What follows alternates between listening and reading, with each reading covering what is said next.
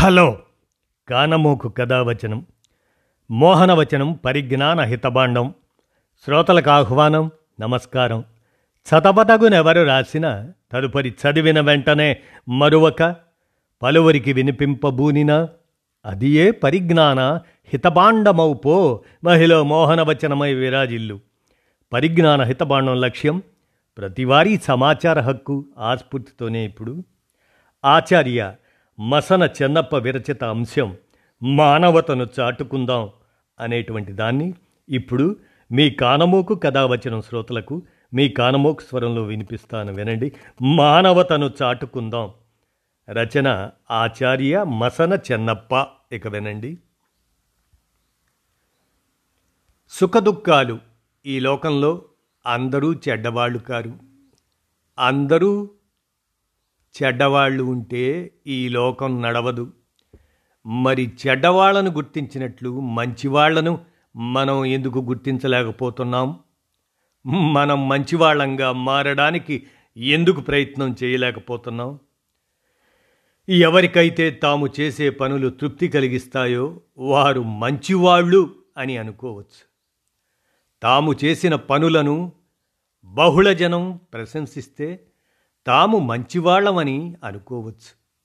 ఇతరులు అనుకోవడం కంటే తామే తమను బేరీజు వేసుకోవటం సముచితం అనిపిస్తుంది. దీన్నే యోగ పరిభాషలో ఆత్మ ప్రత్యయం అంటారు ఆత్మ పరిశీలన అని చెప్పుకోవచ్చు. మనిషి అంటేనే ఆలోచనాపరుడు. మొదట మంచి ఏదో చెడు ఏదో తెలుసుకోవాల్సిన బాధ్యత అతడిదే. ఎవరెన్ని చెప్పినా అనుభవపూర్వకంగా మంచి చెడుల వ్యత్యాసం తనకు తెలిస్తేనే అతన్ని బుద్ధిమంతుడు అని అంటారు. ఎవరి బుద్ధి అయినా వివేకం చేతనే పరిశుద్ధమవుతుందని పెద్దల మాట. వివేకం అంటే వినయం కాదు ఒదిగి ఉండటం కాదు ప్రశ్నించకుండా ఉండటం కాదు మౌనంగా ఉండటం అంతకంటే కాదు. మంచి చెడులను విడివిడిగా తెలుసుకోవడమే వివేకం. సజ్జనులు దేనినైనా పరీక్షించి మంచిని గ్రహిస్తారు. ఇతరుల మంచి చెడ్డలను గుర్తించే ముందు తమ పనులు కానీ తమ రాగద్వేషాలు కానీ తమ తప్పొప్పులు కానీ గుర్తించడం విఘ్నుల లక్షణమని అనుభవజ్ఞులు చెబుతుంటారు. మనం సుఖంగా ఉన్నా లేకపోయినా సుఖంగా ఉన్నవాళ్ళతో స్నేహంగా మెలుగుతాం.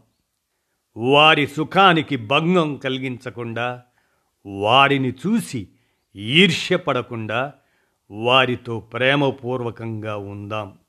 ఇలాగైతే మనం ఒక విధంగా మంచి పని చేసిన వారం అవుతాం. సుఖంగా ఉన్న వాళ్ళకు మనమేమీ ఇవ్వకపోయినా వారితో మైత్రి కలిగి ఉండటం మన మంచితనానికి ఒక గుర్తుగా భావించవచ్చు. మనం దయగల వాళ్ళం అవునో కాదో దుఃఖితులు మనకు తారసిల్లినప్పుడే తెలుస్తుంది. దుఃఖంలో ఉన్న వాళ్ళను చూసినప్పుడు కొందరికి దుఃఖం కలుగుతుందట. అప్పుడు తమకు కలిగిన దుఃఖాన్ని పోగొట్టుకోవడానికి దుఃఖితులకు సాయపడుతున్నాం. కానీ వారి దుఃఖాన్ని పోగొట్టడానికి కాదని భావించాలట. నిజంగా ఇది మనం ఆలోచించదగిన విషయం. లోకంలో సుఖంగా ఉన్నవారు దుఃఖంలో ఉన్నవారే కాదు.